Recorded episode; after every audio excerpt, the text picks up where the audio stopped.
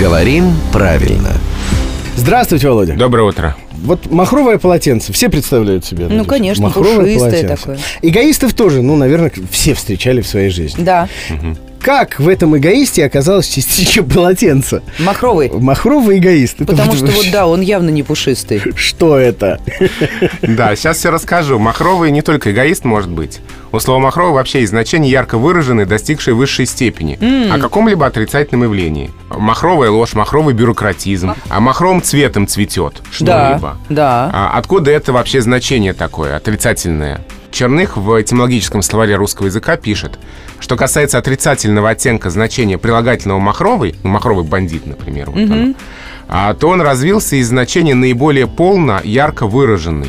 А это значение восходит к таким случаям употребления слова «махровый», как «махровая гвоздика», «махровый mm-hmm. цветок мака», то есть с большим количеством лепестков mm-hmm. или с расщепленными лепестками. Хорошо, как в этой компании тогда полотенце оказалось? Ну как, у него махрушечки вот эти, да, видел? Здесь а, прямое вот. значение. Что у бандита, что у полотенца. Если хорошенечко поискать, где-нибудь махрушечки точно всплывут. А если как следует кого-нибудь потереть, то еще и не о таких функциях узнаешь. Кого? А ты попробуй. Нет, главного редактора мы тереть не будем, он нам еще завтра пригодится. Спасибо, Володя. Это рубрика «Говорим правильно». В эфире ее слушайте по будням. семь пятьдесят, восемь пятьдесят и в девять пятьдесят. Если есть желание скачать, да на здоровье.